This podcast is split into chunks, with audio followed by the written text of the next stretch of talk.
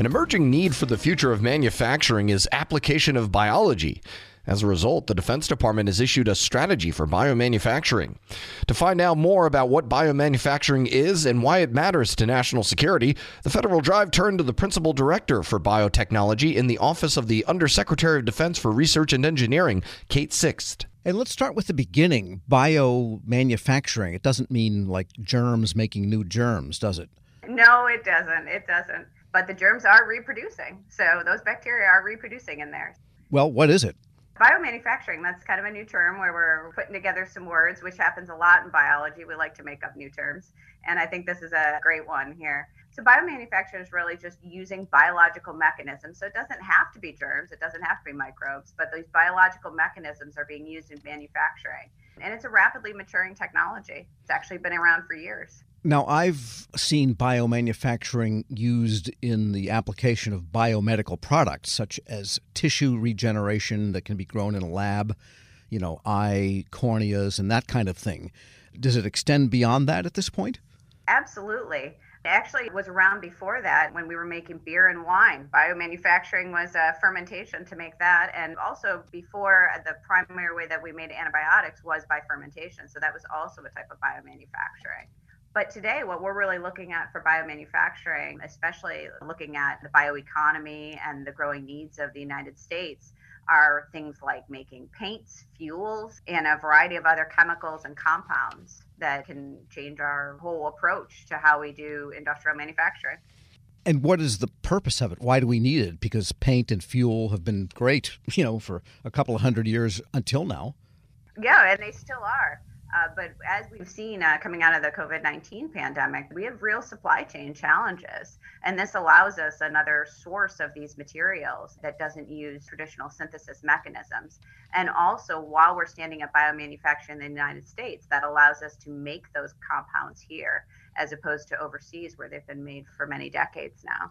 And just to help us picture this, tell us how biology would be used to make something like a paint. And we know that paint has lots of military applications. Yes, it's actually pretty cool the mechanisms that we use for this. So, in essence, at its basics, either the microbe itself or things made by a microbe, and a microbe would be a bacterium, a fungus, algae, a variety of different hosts and these are engineered in a way that we put in new enzymes and new pathways into them so that they actually work as a little miniature factory. And then we grow lots of them and give them lots of sugar. And then on the back end, they produce compounds that are like xylenes and ethanols and a variety of different chemicals that then we can piece together and make into compounds we need. And is the bioengineering strategy, and we'll get into the elements of the strategy itself, but is the strategy a way of addressing supply chain potential interruptions? Is that the primary purpose here? It's one of the primary purposes, yes. So, what we're really looking to do in this strategy is actually support a broader domestic biomanufacturing ecosystem. And, and we want that to be self sustaining so that once that gets up and running, it can run on its own and we want to mitigate the risk of losing newfound capabilities that DoD adopts over time and prevent new supply chain vulnerabilities. Supply chain falls into it, so do logistics, so do just novel materials, things we've never seen before. And how would you characterize the maturity of the industry? For example, you know, a paint factory, just like a cheese factory, can turn out tremendous volumes, and you see the cans being filled and assembly lines and hundreds of gallons pouring out every second. Where does bioengineering and biomanufacturing stand in relation to the ability to scale to the kinds of volumes needed at the industrial level? you actually bring up a really good point that we've got paints and cheeses and that really it varies over what you're making and how mature the industry is but we actually can make synthetic cheese also with biology so that's another means but also paint so uh, each of those industries are different in their maturity but what we find primarily that we're lacking worldwide is a capacity to be able to take those things that we're making in the lab and scale them up to see how do they work for cheese how good does it taste for paint how well does it spread. We need to scale that up and then once we know that we've got a good product at a prototype size then we need to make a lot of it. And that capacity worldwide just doesn't exist We're speaking with Dr. Kate Sixt. She is Principal Director for Biotechnology in the Office of the Undersecretary of Defense for Research and Engineering. And let's get into the DoD's biomanufacturing strategy. What does it aim to do, and what are the principal elements of it? What we're looking to do with the DoD biomanufacturing strategy is really to support a self sustaining domestic biomanufacturing ecosystem. And we have three principles that are guiding us in this strategy. First, we're looking to establish transition partners for early stage innovations. And that means taking those lab discoveries and moving them forward into a prototype so that we can see how they actually function and will actually enable the military. Second, we're also looking to develop biomanufacturing through innovations in practice and application. And what that entails is both developing new things that we make by biomanufacturing, but also the actual science, the research, the technology that goes into biomanufacturing. This is a nascent industry, and so there's a lot of work that has to be done on just how we make things through biology and how we scale them. And lastly, what we need to do is we need to map the domestic biomanufacturing ecosystem. And what that entails is getting metrics and measurements and methodologies in place to be able to understand what this biomanufacturing ecosystem looks like and how it's changing over time. And that's really going to help us as we invest to identify and track our implementation of the strategy and refine it as we go in time. Do you envision then, say, grants for development of these types of technologies from maybe DARPA or other parts of DoD? DoD has been supporting biomanufacturing actually for many years in smaller scale. And at this point, what we have is a much larger investment that we're making of $1.2 billion over the next five years in biomanufacturing. And that's really going to support us as we foray into, into this world of this ecosystem of building things by biology. Is there any tie in between biomanufacturing and nanotechnology? Because doesn't that use molecular level structures to develop more molecular size things? Absolutely. I think that biomanufacturing has great potential for making things that would overlap with nanotechnology. And when we talk about the types of innovations that we can do and that we'd like to see is we'd like to make new things by biology that you've never seen made any other way that didn't exist before that. It seems like biomanufacturing has a basic lane in the process industries where the output is continuously processed, that is to say, not in discrete manufacturing like parts. Fair to say? It could be in both. It could also be in parts as well, because biomanufacturing can make pieces that go into uh, an entire system or an entire whole. Just in the example we used of paints, what we're looking at is different chemicals that go into making up paints. So maybe not the final paint itself. Right. So you could almost envision maybe, well, if it could make the paint itself, there could be a paint factory, so to speak, aboard a ship, and then it would be easy to do that constant painting maintenance that's required. Absolutely. That's one of the principles of our strategy is actually that far forward logistics, moving things farther forward so that we can use them at point of need. We can make them and use them there. That's it. And the strategy is distributed how and when and whose hands is it in now? it's in the hands of the public. So the strategy was released on March 22nd. And so it's publicly available and people can read it and understand where DoD is looking to invest in biomanufacturing and what we're interested in doing. Hello, and welcome to the Lessons in Leadership podcast. I'm your host, Shane Canfield, CEO of WEPA. Today I'm thrilled to be joined by Dr. David Wilson, President of Morgan State University. David has had a fascinating career and has garnered a long record of accomplishments from more than 30 years of experience in higher education administration. Came to Morgan State in 2010 from the University of Wisconsin, where he was chancellor of both the University of Wisconsin Colleges and the University of Wisconsin Extension. Before that, he held numerous other administrative posts in academia, including vice president for the University of Outreach, associate provost at Auburn University, and um, associate provost of Rutgers. And when we were talking earlier too, you had just mentioned that you had a, um, a wonderful nomination at the American Academy of Arts and Sciences. And David, thank you so much for joining me. Uh, Shane, it is indeed a pleasure uh, to be invited into this conversation with you. It's not in your um, in the short bio here, but I also know you served in some capacity in the Obama administration. Yes, I did. As a matter of fact, as I was leaving the University of Wisconsin, where I oversaw the UW colleges, I accepted the presidency at Morgan. And on my way into the presidency at Morgan in 2010, my name was advanced to President Obama to be considered as a member of his board of advisors on historically black colleges and universities. And so I accepted and served there for eight years during his two terms. Amazing. You've had a fascinating career at numerous universities across the U.S. How did you become passionate about the education field, and what are some of the biggest lessons that you've learned?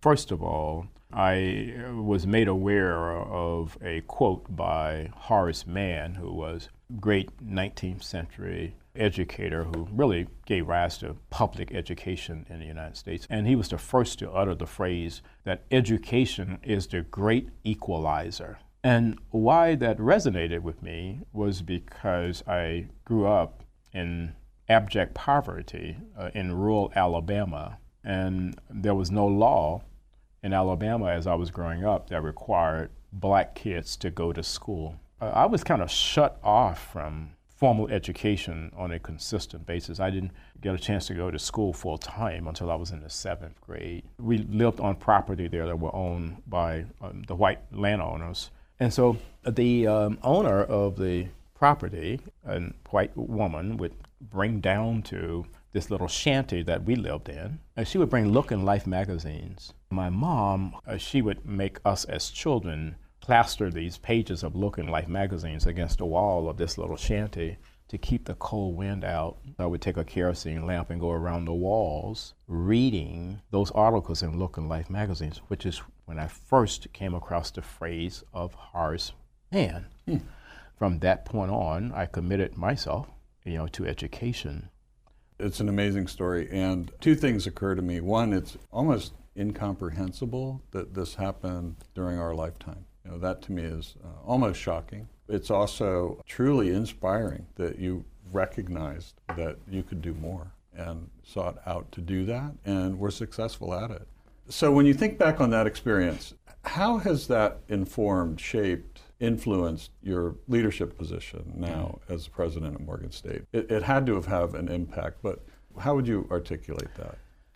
So if you go back to that Alabama environment, what I saw, it was just so many people, my own brothers and sisters who were 10 times smarter than I was. But my first five brothers were illiterate.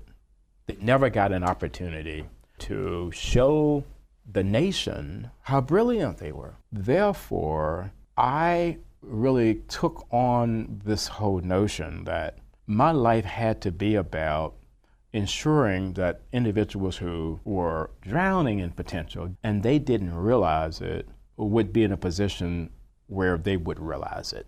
I was never ever about positions that would enable me simply to replicate privilege. I don't care where you went to school. I don't care what type of family you came from. I think that's where sometimes we kind of get education wrong. Uh, we have institutions that want to define themselves uh, based on how many students they don't admit. I'm about just the opposite, taking individuals who are absolutely stellar and don't realize it and bringing that into existence for them. You've had so many opportunities uh, that you could do other things, perhaps at um, larger organizations, but you're where you want to be on purpose, by design, for the kinds of reasons you just talked about, that it's, it's fulfilling. But can you talk a little bit more about that? There have been so many so called top 50 institutions in the United States that have come aggressively after me. And, you know, I flirted with a couple of them, and I went home to Alabama because these two were very serious. And my family is brutally honest with me, and they keep me grounded. So I flew down and began to talk with them about these institutions that were coming after me, I was thinking they would be impressed. And when I finished, my youngest sister said to me, Now, are you finished? Clearly, we are not understanding why you would even consider leaving Morgan. It just reassured me uh, that I'm living my purpose at Morgan. And it is joyful uh, to be at a place where you want to be versus being at a place where others think you should be. One question that I always have to ask is there one leader or maybe a couple of leaders that have inspired you, that have you mentioned Horace Mann. I don't know if, if that fits in this category, but what might be a couple of leaders that you remember that, that inspired you, that gave you purpose, helped shape your life? In 1989, when I was selected as a W.K. Kellogg Fellow, we had to be introduced to leadership that was different in a lot of ways than the leadership that we had been exposed to. In February of 1990, uh, Mr. Nelson Mandela was released and that's where I wanted to go and meet Mr. Mandela. We had no idea that he would grant an audience, and he did. He granted an wow. audience, and uh, Mr. Walter Sisulu did as well. So here I am, having grown up in Alabama. I harbored some anger toward the society there that kept me from realizing my potential and then kept so many others like me from ever realizing their potential.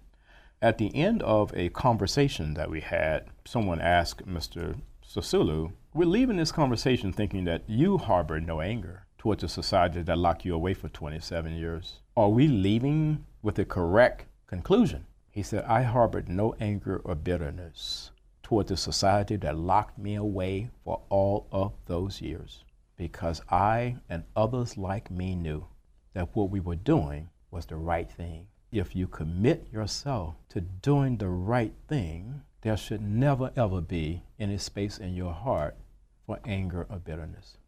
And that was transformational for me and why I respect and admire Mr. Nelson Mandela and Mr. Walter Sisulu today. That is a great story. And it, you know, with all the accomplishments through your life, I'm sure it had a great impact on your ability to, to go as far as you have, and you're still going. Well, uh, I, I, have a takeaway in, in terms of leadership lessons I've learned. We would be well served as a nation if I think we created these opportunities for young people at various stages to really, first of all, see the United States. And then we need that same opportunity globally. As a result, when you do that, you understand the history over here, you understand the culture over here, you understand, and you got to understand the world beyond an intellectual understanding you want to think of your maturation in a way where your brain can never, ever, ever be hacked. so that's sort of the way. That's sort of I, the way that I kind of see all of that. You that's know? brilliant. and um, being born in rural Southwest uh, Kansas, flyover country, as they say, I can I can tell you that your your comments about travel and getting out, not just reading about it, but actually traveling, it, it really is important it's absolutely critical for someone's personal development. I, I, I happen to think so. Well, Dr. David Wilson, thank you so much. I love every single piece of today, but also your life story. It's really impressive, inspiring, and thank you for sharing it. Shane, today. thank you very much for inviting me to have this conversation with you again. And I'm Shane Canfield, CEO of WEPA. We'll see you next time on the Lessons in Leadership podcast.